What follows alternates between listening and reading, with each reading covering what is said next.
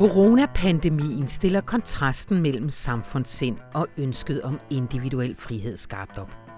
Det siger den italienske filosof Laura Boella i et interview i torsdagens avis. Fordi for de fleste borgere er faren ikke overvældende, men de er alligevel nødt til at indse, at de har et ansvar for andres helbred.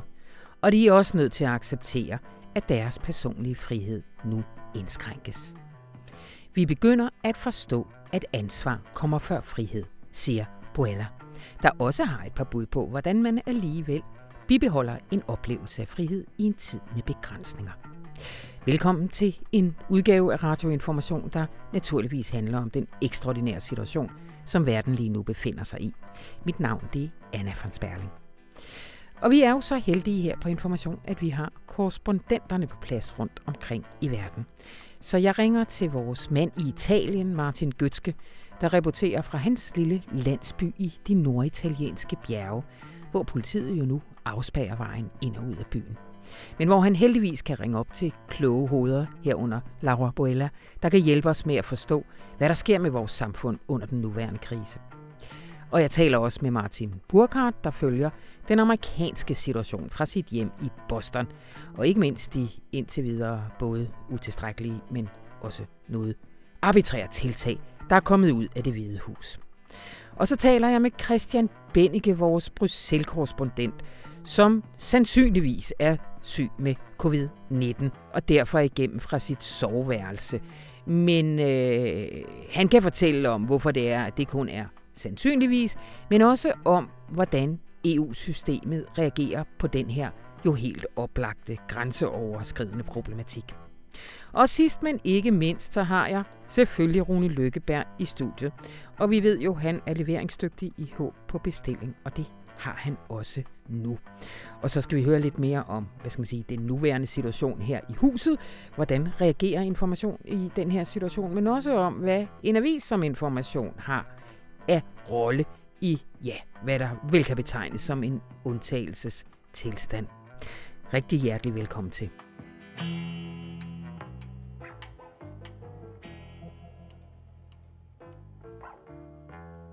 Martin Gøtske, velkommen til. Goddag. Tak skal du have. Øh, prøv lige at fortælle, hvor du befinder dig.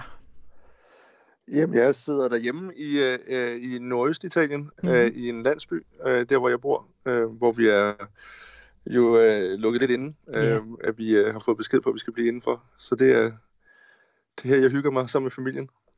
og det vender vi tilbage til. Nordøst-Italien. Hvad, hvad, hvad hedder regionen? Hvor, hvor er vi præcis? Uh, vi er et sted, der hedder Friuli. Det er, det er sådan cirka to timers kørsel nord for Venedig. Okay, godt. Tæt på Østrig. Godt. Og, øh, og, og hvordan er situationen i, i din region? Ja, altså min region, selvom den ligger i, i, i Norditalien, så var det ikke en af de steder, som, som var hårdest ramt i starten. Uh, det var mere omkring området omkring uh, Milano og Venedig, men, men det er så også kommet hertil nu, uh, med øh, at hele Italien nu er lukket ned, så vi... Uh, øh, ja, vores liv er som, ligesom, som de andre italieners liv her, at, øh, at vi holder os øh, hjemme, og, øh, og øh, vi kun tager ud, når vi skal ud og, og handle. Øh, så vi ja. er sådan forholdsvis isoleret. Ja. Hvor længe har I levet sådan nu? Øh, ja, altså Italien, hele Italien blev en rød zone her i, øh, hvad var det, tirsdag aften, ja. da, da premierminister Conte han gik på, på tv og sagde, at nu øh, havde vi ikke mere tid, og at, øh, at det var tid til at... Øh, vi offrede noget for, for Italiens fremtid, sagde han. Ikke? Ja. Øh, så så øh, jeg lukkede de hele Italien ned. Ikke? Ja. Prøv, prøv at fortælle om, øh, hvordan er stemningen i sådan en, det er en relativt, det er en lille landsby med 600 indbyggere. Ja, altså jeg bor i et forholdsvis øh, lille sted, ikke? Ja. Øh, og det er øh, oppe i bjergene. Og øh, i sådan en situation, har det en epidemi, så er det måske et meget godt sted at være egentlig. Øh, men, men, øh, men jo altså i starten øh, var folk sådan lidt mere nonchalant omkring det. Det virkede som om, det var det var sådan en storm i et glas vand, øh, var, var, det, var, var den holdning, folk havde til det her. Ikke? Men nu er det jo kommet øh, tættere på øh, og, og blevet øh, altså en del af hverdagen. Ikke? Vi har øh, politi, øh, som, øh, som spærrer vejene mellem øh, landsbyerne her. Øh, og man skal have en speciel tilladelse for, for at rejse rundt i området. Ikke? Øh, du siger, at folk simpelthen øh, ringer til politiet, hvis de ser fremmede i landsbyen? Ja, altså øh, øh hvis... Øh, øh, folk kommer ind og udefra, som, som, øh, så, så har der været flere tilfælde, hvor at, øh, beboerne de har ringet til, øh, til politiet, for, så politiet kan komme og tjekke, hvor, hvor de her mennesker har været henne, om de har tilladelse til at komme til osv. Så, så der er sådan en, en, sådan et, en stemning af, at man, øh, man forsøger at isolere sig øh, mod det, der kommer udefra, ikke? Øh, mod, øh, mod den her epidemi. Ikke? Altså, det er også en, en landsby, øh, øh hvor at, øh, altså, gennemsnitsalderen er ret høj her, ikke? Så, ja. så der er mange ældre mennesker, som føler sig øh, forholdsvis udsat her. Ikke? Ja. Kan du ikke lige sige helt kort overordnet set, hvad er det for nogle tiltag, som den italienske regering har gennemført her nu? Jo, altså, øh, de har jo sat nogle begrænsninger på bevægelsesfriheden, ikke? at øh, man ikke må, må rejse frit rundt i, i landet, medmindre at man, man har en god grund til det. Ikke? Øh, de siger, at man helst øh, kun skal bevæge sig udenfor, hvis, øh, hvis man skal øh, have lægen, eller skal, skal på arbejde. De opfordrer folk til at arbejde hjemmefra, hvis de, hvis de kan. Ikke? Øh, så er de jo lukket restauranter, øh, bar er blevet lukket, skolerne er lukket, det har de været i nogle uger efterhånden. Øh, teater, biografer, museer, mm, mm. Øh, altså det hele, hele er lukket ned. Ikke? Offentlige forsamlinger, øh, sportsbegivenheder, øh, er der lukket ned for, ikke? Ja. Øh, så øh, ja, det, altså, det handler jo mest om, at, øh, at folk bliver isoleret i, i de områder, de nu bor, ikke? Og, og, og holder sig hjemme som, så meget som muligt. Ja. Men det er jo ikke kun i forhold til, hvordan man får øh, sådan en hverdag til at hænge sammen, at I har et forspring i Italien. Det har jo også lidt på, på nogle af debatterne om, hvad, hvad det gør ved et samfund. Og du har talt med, med en række kilder i en artikel, som er i, øh, i torsdagens avis. Og øh, ikke mindst omkring det her med, hvad for nogle refleksioner det giver over de politiske styreformer. Laura Boella, en filosof fra Milano Universitet, har du talt med. Kan du ikke sige, hvad hendes pointer er? Jo, altså, øh, øh, hun, øh, hun påpeger, at man i Italien har talt ret meget om, øh, øh eller brugt den her anledning, som, som epidemien har, har, har skabt til at tale om, om, øh, om politiske styreformer. Hvad for en styreform er bedst til at, til at inddæmme øh, en epidemi? Er det øh, diktatur, som vi ser i Italien, eller, eller undskyld, i, i Kina, eller er det demokrati, som vi, som vi ser i, i, i europæiske lande som i Italien? Øh, ja. Og det, det bliver diskuteret ret meget, ikke? hvor man øh, i Italien hører sådan forholdsvis mange beundrende stemmer tale om... Øh, og hvad der sker i Kina, ikke? at man, man, øh, man kan lukke hårdt ned i Kina, og, og dermed øh, øh mere effektivt inddæmme øh, øh hvad hedder det, øh, smitten, ikke? hvor man så i et land som Italien, hvor hun, øh, filosofen her taler om, at man i Italien, fordi at øh, italienerne de er så anarkistiske og individualistiske, som hun siger det, så, så er, det, er det sværere simpelthen at, at indføre de nødvendige tiltag og få folk til at markere ret og, og, og vise samfundssind, sådan så at man kan få, få bremset smitten. Den øh, før nævnte filosof, hun siger også, at coronaepidemien udstiller kontrasten mellem samfundssind og individuel frihed. Kan du ikke prøve at, at uddybe det? Jo, altså det, det hun taler om, det er, at, øh, at epidemien den stiller skarpt på, at, at, at, øh, på, at folk har et ansvar øh, for at være med til at bremse den her epidemi. Ikke? Øh, at de har et ansvar for at vise øh, samfundssind og simpelthen gøre det rigtigt, altså lytte efter til, hvad myndighederne siger. Ikke? Øh, og, at tage mere hensyn til de, til de sårbare borgere, der er, der er i samfundet. Ja. Så hun siger, at man skal begynde at forstå, at, at ansvar kommer før frihed. Ikke? At, øh, at det ikke kun handler om, om øh, hvad du øh, har lyst til at gøre, men simpelthen, at, hvad, hvad det er dit ansvar at gøre over for, for, for, for hele samfundet generelt. Ja. Men om det her, det kommer til for alvor at ændre vores forhold til hinanden, øh, det kommer lidt an på, hvor længe det varer, er der også en af dine kilder, øh, der siger. Hvad er det, han ligesom øh, lægger op til af, af mulige sådan, grundlæggende forandringer?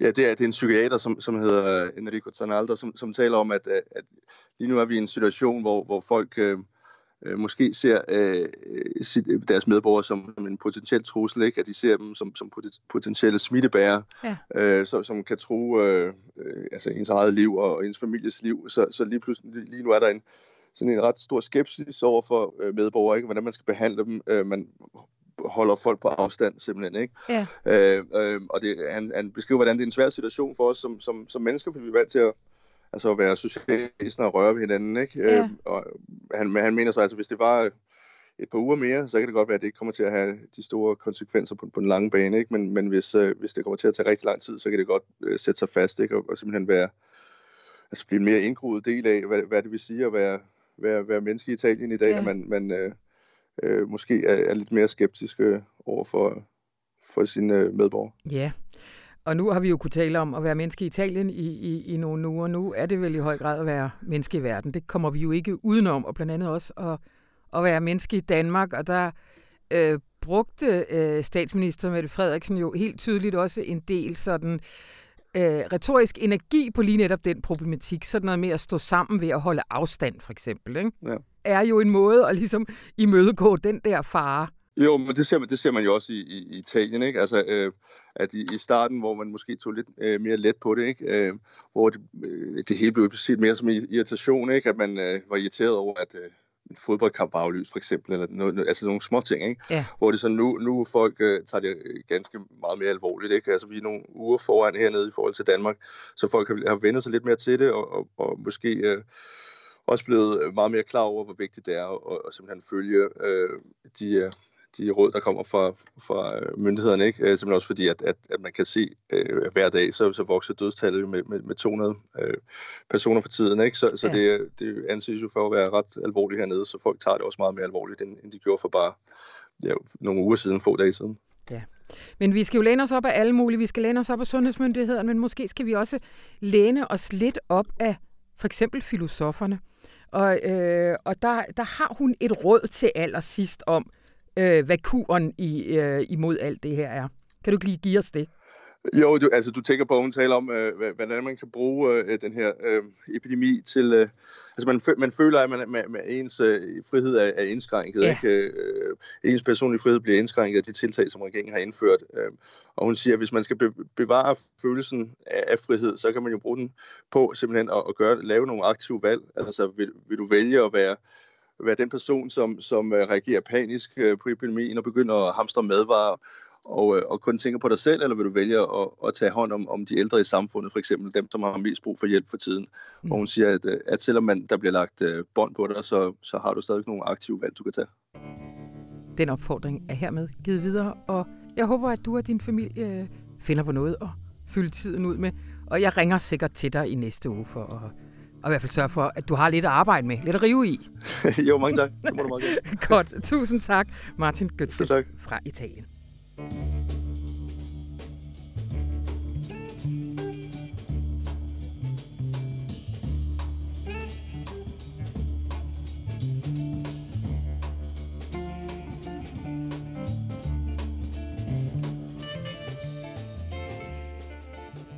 Og så er jeg igennem til Martin Burkhardt, vores USA-korrespondent fra Boston. Hej Martin. Hej Anna. Hvordan har I det? Ja, vi har det udmærket. Øh, vi prøver på at føre så isoleret en tilværelse som muligt. Ja. Det er bare nødvendigt. Jeg er i risikogruppen, jeg er over 60. Det er jo det. Øh, men hvordan er situationen i din del af USA? Sådan, hvad, hvad ved man om tallene? Altså det, der er virkelig øh, en skandale i USA, det er, at de tests, som vi alle sammen har brug for, hvis vi bliver syge, at de ikke er til rådighed. De er ikke til rådighed, fordi at øh, der er sket en hel masse øh, kluder i deres forberedelse, altså Sundhedsstyrelsens forberedelse. Og øh, det betyder, at der kun er konstateret omkring 1.000 tilfælde i USA, og det er jo helt vildt lavt, altså i forhold til hvad vi ved om, hvor mange der formodentlig er blevet smittet. Jeg tror, at antagelsen er, at der er mindst 20.000 i USA. Det er det, okay. Det er, det er kvalificeret øh, bud. Altså det er, hvad jeg har hørt af nogle af de der eksperter, mener det er mindst 20.000. Hold op. Øh, Martin, man kan heller ikke være med at tænke, at lige netop i det amerikanske sundhedssystem kommer det også til at handle om at have penge på lommeren. Øh, men der har været nogle udmeldinger fra, fra myndighederne i forhold til, at det ikke skal være det, der står i vejen for at, øh, at få, få konstateret der få lavet test. Hvad, hvad siger de? Ja, det er rigtigt. Altså, øhm, i går der holdt øh, præsident Trump en tale, hvor han lovede at øh, sørge for, at folk de får øh, sygepenge. Altså, de kan gå på sygeoverlov, hvis de øh, er i hjemmekarantæne, eller hvis de er syge. Og det er der jo en tredjedel af arbejdsstyrken i USA, der ikke har den dækning. Og det er noget, som jo ikke er en, en, en lov, der på nogen måde, altså det, er, det vil være et dekret formodentlig, og, men det skal selvfølgelig finansieres via kongressen. Det skal kongressen godkende, men jeg kan ikke forestille mig på nuværende tidspunkt, at det er noget problem i kongressen. Det er mere spørgsmål om, at det bliver gjort så hurtigt som muligt. Det, det er jeg lidt, lidt i tvivl om, fordi kongressen faktisk skal på ferie her på fredag. Hvis jeg var i kongressen, ville jeg sige, jamen så holder vi ikke ferie før om en uge, mm. for at sørge for, at de her mennesker de er dækket. Ikke? Mm. Øh, så øh, altså, øh, sygepenge, det er meget, meget vigtigt, fordi folk de øh, jo ellers går på arbejde. Der er jo en tradition i USA for, at når man er syg, så går man på arbejde, fordi at man ikke har den der dækning af sygepenge. Ikke? Ja. Men dog den mest omtalte del af den tale, det var, at øh, Trump igen hævde et øh, populært redskab i hans redskabskasse, nemlig et travel ban, den her gang mod Europa minus Storbritannien. Øh, jeg, jeg kan sige, lytter, at jeg kan sidde og se Martin på en skærm her, og han lavede lige noget af et ansigtsudtryk. Hvad, øh, øh, sig, noget, sig, noget, sig noget om det. Jamen altså, det er jo, altså, det er jo typisk uh, Trump uh, rejseforbud. Det var det, han startede med nogle få dage efter, han tiltrådte sit embede i uh, januar 2017 der fik vi jo et rejseforbud, som jo vagte bestyrelse over hele verden. Ja. Øh, og det er jo hans foretrukne metode, når han skal, når, når han skal håndtere en krise, det er, hvad angår immigranter og bygge mur, ikke? Og mm. rejseforbud for at holde øh, en pandemi ude. Ja. Vi har jo alle sammen vidst, at det er en pandemi i ret lang tid. Nu er det først blevet erklæret i går af Verdenssundhedsorganisationen. Så, øh, og det er jo, altså der er noget, der tyder på, at den eneste, der vidste, at han ville gøre det, det var Boris Johnson, fordi han må ringe til Boris Johnson, det er, altså, det kun min spekulation, men det må han have gjort, ikke? For det, ellers er der ingen forklaring på, at de har mindst 500 tilfælde i Storbritannien og, og i, andre, i flere andre europæiske lande, der er der langt færre, men de har et rejseforbud. Ja. Det blev jo også lagt ud på den måde, at, at det var som om, at, øh, at eksport af varer for EU også ville være under. Det havde de ikke engang klargjort i talen, så det måtte de så rydde op bag og sige, nej, det var der ikke tale om. Altså det er, det er så inkompetent, den måde, de administrerer det her, hvad håndterer den her, den her krise på. Ja, for der har også været kritik. Ja, der har ikke været nogen som helst i øh, alle de berørte brancher og sådan noget med råd eller overvejelser om, hvordan man takler de konsekvenser og sådan noget. Og, og det andet aspekt, er vel forholdet til, det politiske forhold til Europa lige nu. Øh, hvad, hvad, hvad, hvordan reagerer det, øh, de amerikanske medier på det? Altså, der, der vil jeg nok sige, at den umiddelbare reaktion, det så jeg jo på tv, altså på noget, der hedder MSNBC-kanalen, øh, øh, det var det første, de sagde, det var, det giver overhovedet ikke mening, det der, ikke? Uh, og jeg hørte også på NPR, altså vores radio, offentlige radiostation, her til morgen, en voldsom kritik af det indgreb. Og det er altså fordi, den her præsident, han mener, han er, han er et geni, og, og han ved bedre end alle andre. Han behøver ikke at, at lytte til råd. Øh, og så er det altså, man, man, man træder, han træder i spinaten ikke? Og, og skaber ravage. Og, og altså den økonomiske effekt af det her rejseforbud for den amerikanske turistindustri er jo meget, meget alvorlig. Mm. Virkelig. Så øh, der er slet ikke noget, altså der er der er ikke noget med at tænke fremad i tiden overhovedet. Øh, og så var det, at øh, hende der Rachel Maddow, den her været inde på MSNBC, hun havde inviteret i studiet en, der hedder Ron Klein, som faktisk var øh, Obama-regeringens ansvarlige for e- Ebola-epidemien, mm. for at håndtere den krise. Og han, var også, han har også været sikkerhedsrådgiver for vicepræsident Biden. Da han så kom til og forklarede, hvad der står på spil, ikke, så kan jeg godt fortælle dig, at man begyndte at tænke, hvor ville det være skønt, at han sad og håndterede den her krise i det hvide hus, i stedet ja. for Mike Pence. Ja. Det kan jeg fortælle dig mange tv-serier har tænkt. ja. Og det er jo sådan en mærkelig uge, den her, fordi vi skulle jo selvfølgelig under normale, eller relativt normale omstændigheder, som næsten var i forgårs, ikke? så skulle vi jo selvfølgelig også have talt om, øh, at Biden nu øh, fører den her. Øh, altså, men, øh, så, så nu lavede du faktisk en lille åbning. Skulle vi ikke lige berøre Biden-Sanders? Hvordan ser det ud? Vi ser ikke godt ud for Sanders, øh, men det bliver meget spændende at se. Der kommer en tv-debat her på søndag aften, hvor det er den første gang, at de to står over for hinanden alene, uden andre kandidater. Og øh, der har øh, Sanders i går i en preskonference i, øh, i Burlington, Vermont, øh, gjort det klart, at han har en hel masse spørgsmål, han gerne vil stille Biden. Øh, uh. Som om det er ham, der er vært. Ja. Øh, og ikke øh, tv-værterne, der stiller spørgsmål. Og der, det var altså en meget, meget lang række, meget, meget kritiske spørgsmål. Øh, så det bliver meget spændende at se, hvor godt Biden er forberedt på det her. Men hans store udfordring, Bidens store udfordring er jo, at, at mange af de her, øh, især unge vælgere, og unge der under 45, at de på nuværende tidspunkt ikke er indstillet på at stemme på Biden i november. Ja. Der er noget med 48 procent, der har sagt det til, øh, i stikprøver. det er jo meget, det er jo, det er jo meget alvorlig situation, ja. må man sige. Det, det, det kan betyde, at han taber, hvis det, hvis det, hvis det virkelig sker. Men den valgkamp, den bliver vel også i coronaens skygge. Hvad, hvad siger man om det? Ja, altså i dag der holder Biden en preskonference, hvor han vil øh, fremlægge sit program, hvad han ville gøre, hvis han var det hvide hus ja. i den krise.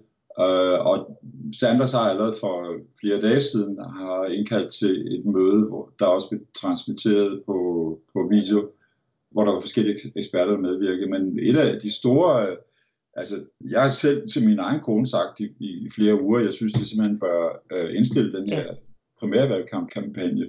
Og det uh, er de nu begyndt at snakke om. Det, der så sker, er, at der er ikke flere vælgermøder. Nej det er man helt holdt op med, så det bliver alt sammen virtuelt. Det rykker over på de sociale medier. Ja, men så kan man sige, at det sker, sker på et rimelig godt tidspunkt, fordi valgkampen næsten er over, mm. i det at Biden, alt tyder på, at Biden han vil vinde. Ja. Godt, Martin, det bliver det sidste år for nu, men kan vide, om jeg ikke kommer til at tjekke ind hos dig ret regelmæssigt i de næste uger. Jamen, det er du velkommen til. Jeg ser, hvor jeg, jeg rykker ikke nogen steder. Du, er, du er lige der. Godt. Tusind tak, Martin Burkhardt fra Boston.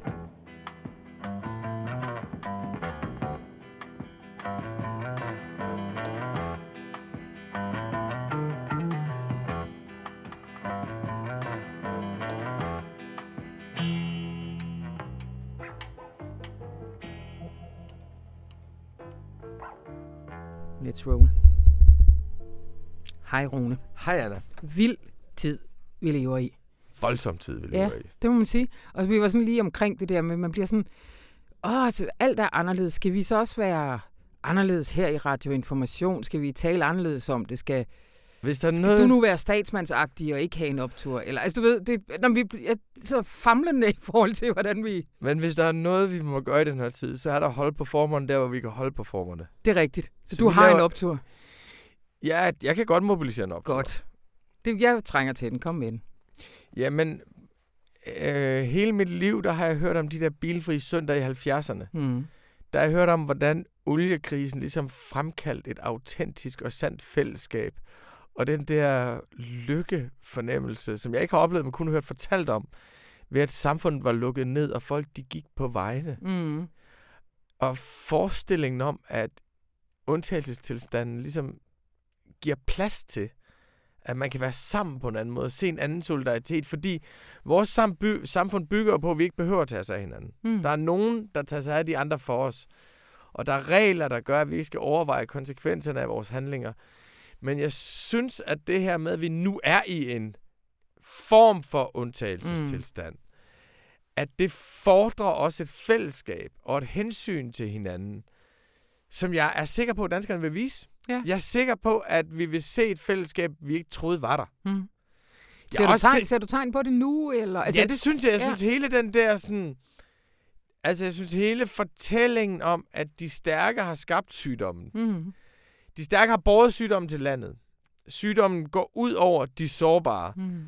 Sygdommen går ikke ud over de stærke. Derfor skal de stærke forstå, at det de gør, som ikke er farligt for dem selv, kan skade nogle andre. Mm. Og det at skade de allermest sårbare, det går i sidste ende også ud over de stærke selv. Mm jeg synes, der i den fortælling, som jeg ikke hører nogen udfordre. Jeg nej, hører ikke nogen nej. sige, nej, det er fandme ikke også, det går ud over. Vi gider med ikke gå hjem. Vi er et pisse fedt iværksætter entreprenørfirma. Vi er simpelthen bare de mest seje konsulenter. Vi gider ikke gå hjem. Alle accepterer mm. jo den kontrakt, og jeg synes, det er jo den grundlæggende sociale kontrakt i virkeligheden. Mm. At det er i de stærkestes interesser, at det, de gør, ikke smadrer livet for de svage. Mm. Og det synes jeg, at man bliver mindet om, og det er det, som statsministeren taler til, og det er det, jeg oplever overalt faktisk.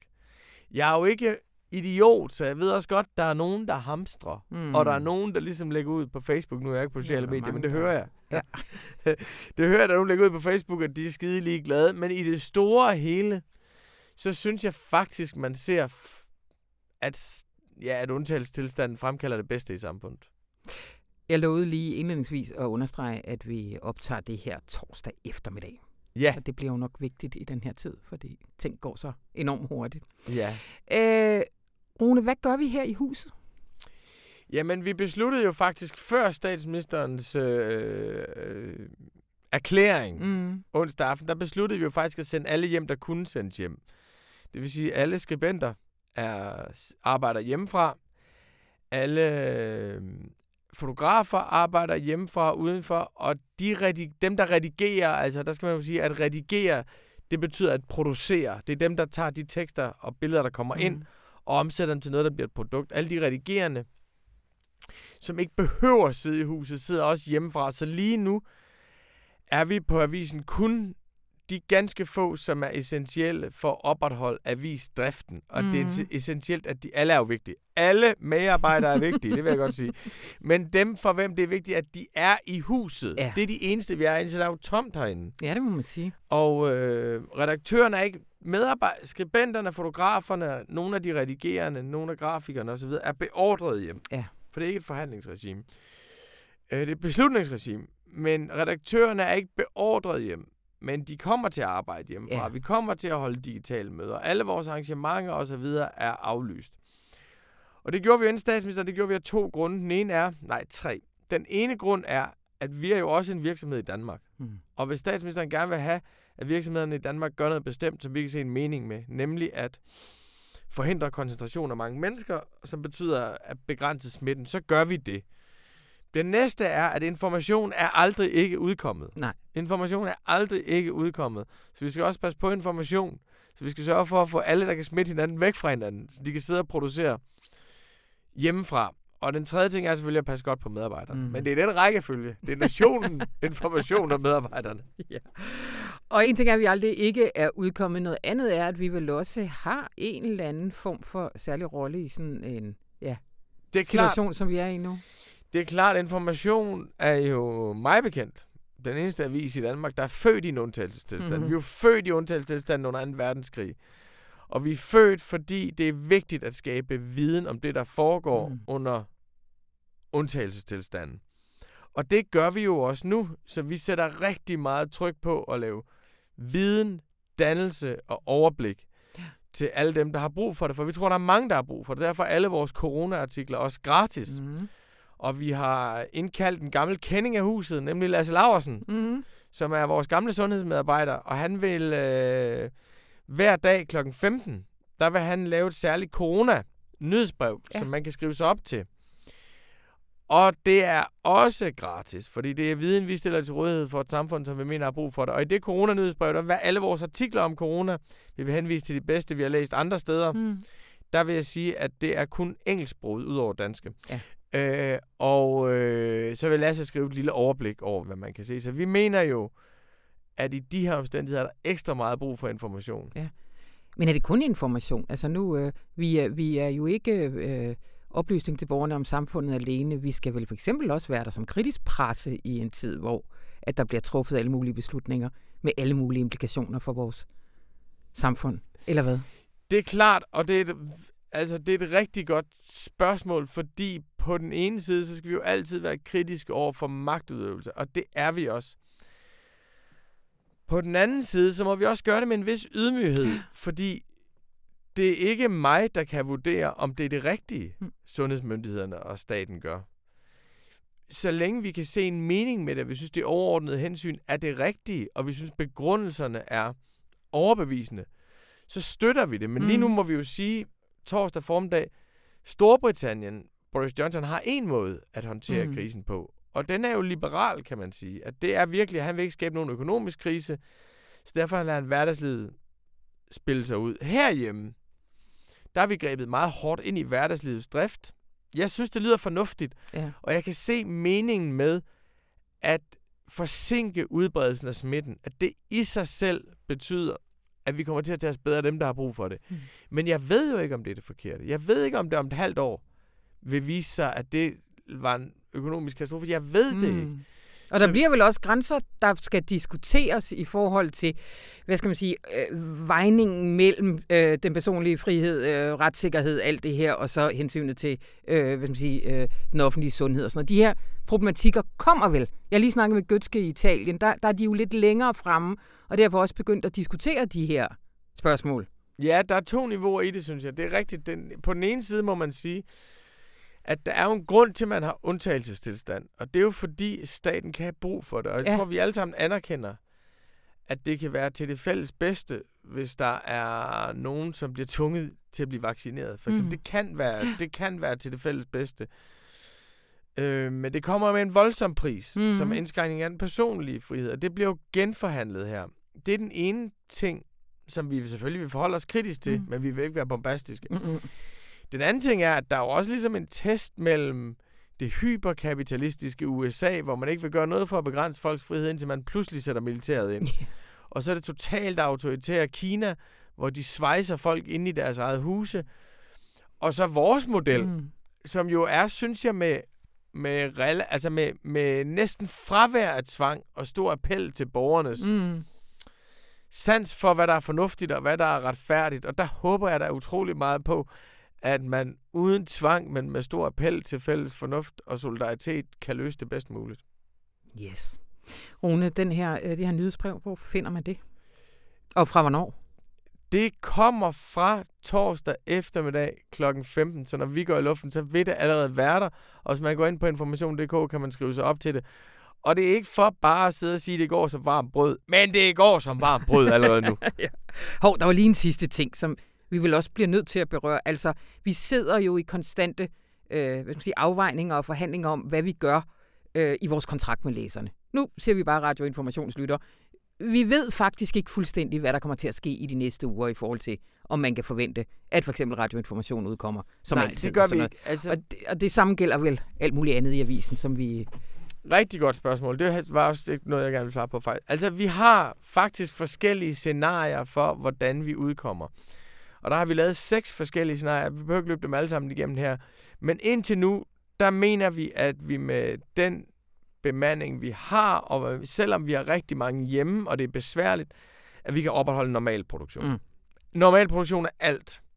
Men det er klart, hvis vi bliver lidt mere presset, hvis du nu forestiller dig, at en tredjedel af vores medarbejdere bliver syge, eller hvis det nu er sådan, så der er jo også led, vi ikke er her over, tryk ja. og distribution, så kan det være i første omgang, hvis vi bliver færre herinde, at vi øh, laver en lidt mindre printavis hver dag. Der er også den mulighed, hvis vi ikke kan bringe avisen ud, at vi kun udkommer digitalt, mm. så vi laver e-avisen, vores, øh, som ligesom er pdf-versionen og vores nyhedsbrev. Så vi har forskellige scenarier for, hvordan vi vil producere øh, information. Og jeg kan ikke love, at vi bliver ved med at være på normal niveau. Men det, man skal huske på, og det synes jeg er øh, løfterigt, det er, at Sundhedsstyrelsen siger at de regner med, at det her beredskab varer ind til slut april.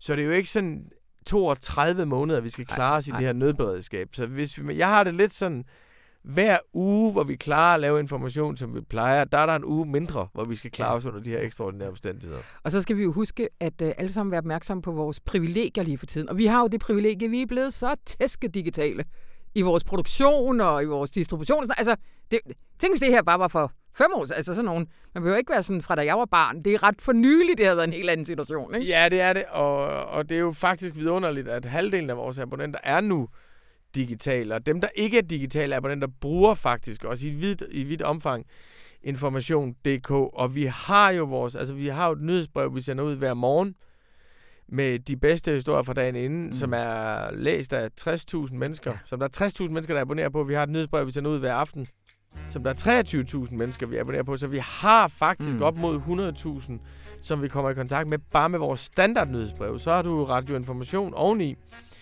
som der er også er et sted mellem 10 og 20.000, der lytter regelmæssigt til. Vi har alle vores andre mm. nyhedsbrev, så vi har alle mulige kanaler, mm. hvor vi nok skal udbrede mm. information og viden. I slipper ikke for os. I slipper ikke for os. Tusind tak, Rune Lykkeberg. Tak, Anna.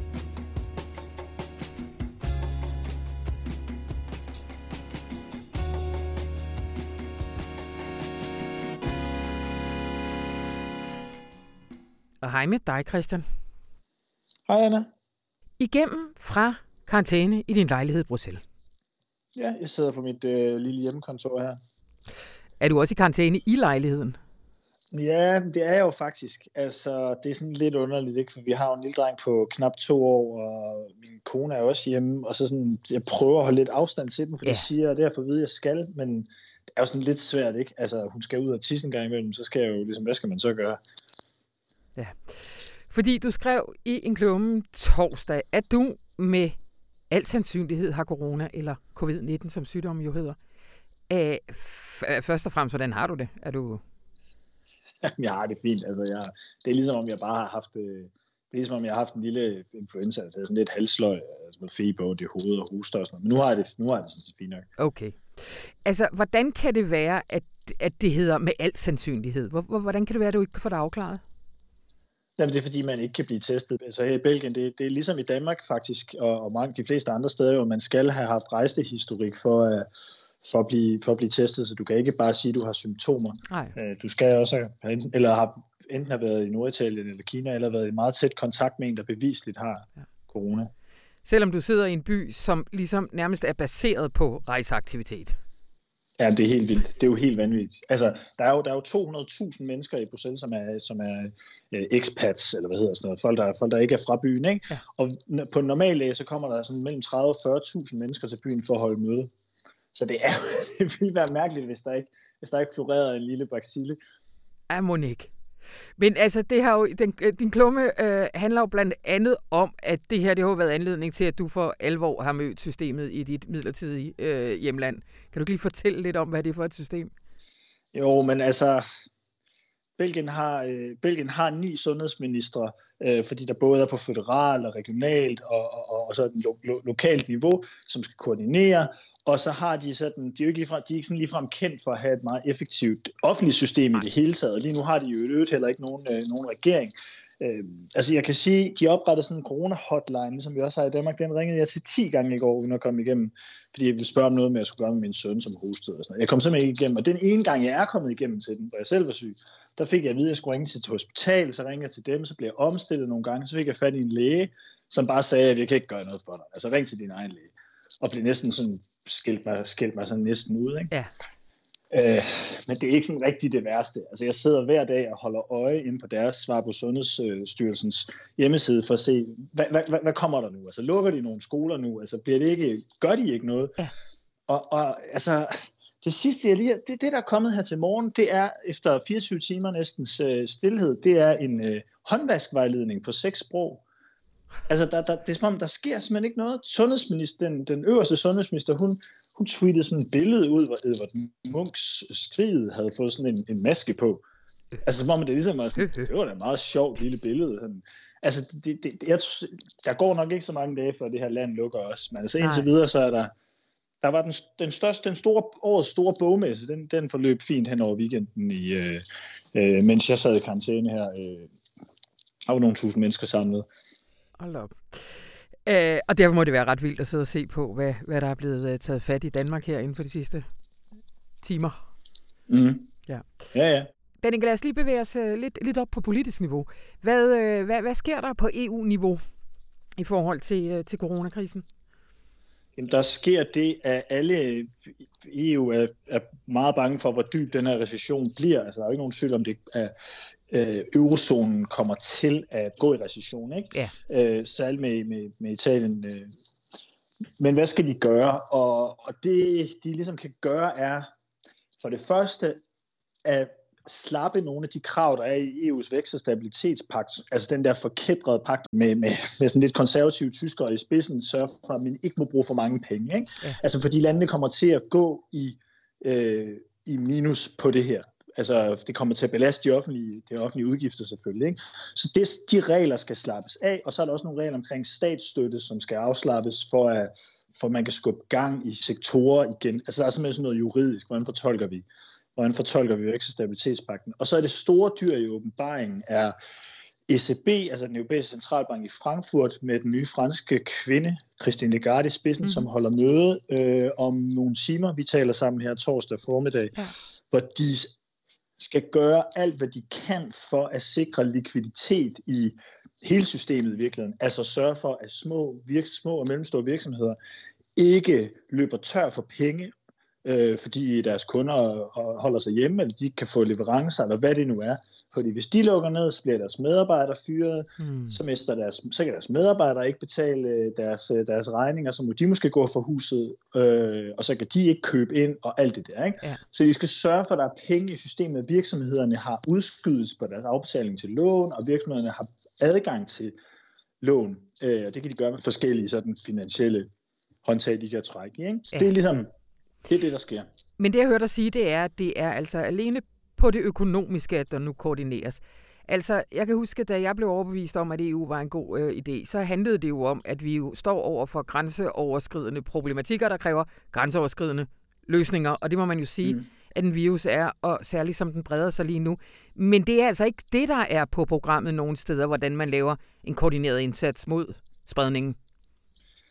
Uh, ja, nej, ikke. Altså, fordi lige præcis sundhedsområdet er jo ikke noget, EU har vildt meget mere at gøre. Nej. Altså, det er jo nationalstaterne, der har deres, deres respektive sundhedsvæsen. Så er der sådan nogle agenturer og øh, sådan nogle øh, WHO-agtige øh, konstellationer.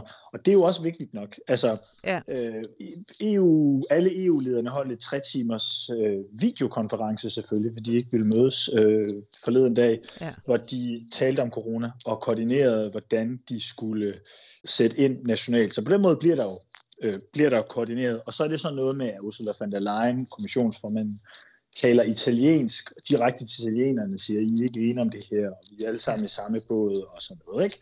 Men øh, det synes jeg også er noget, trods alt. Øh, øh, jo, jo. Nå, men det, det bliver der sikkert øh, meget mere af i de kommende uger. Lige til allersidst, før jeg slipper dig, Christian Benneke, for denne øh, gang. Det her, kan det blive det endelige, endelige for rejsecirkuset? nej. nej, nej, nej, nej. Det her, det betyder jo bare, at der så er en anden måned i løbet af det her år, hvor de så skal en gang mere til Strasbourg. Oh, ja. De skal leve op til kvoten for et helt år. Klart. Godt. Ved du hvad, uh, tusind tak, Christian, og uh, fortsat god bedring, og vi tales ved. Selv tak. Vi ses, Anna. Hej.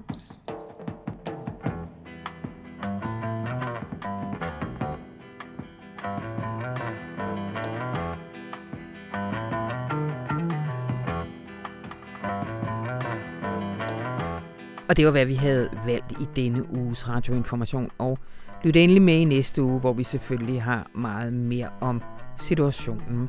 Øh, og indtil da, så gå ind og få vores øh, nyhedsbrev derinde på information.dk skråstreg nyhedsbrev, så kan du få den her omtalte corona-nyhedsbrev dagligt.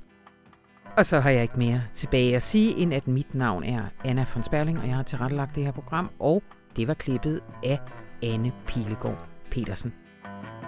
Pas på hinanden og have det godt.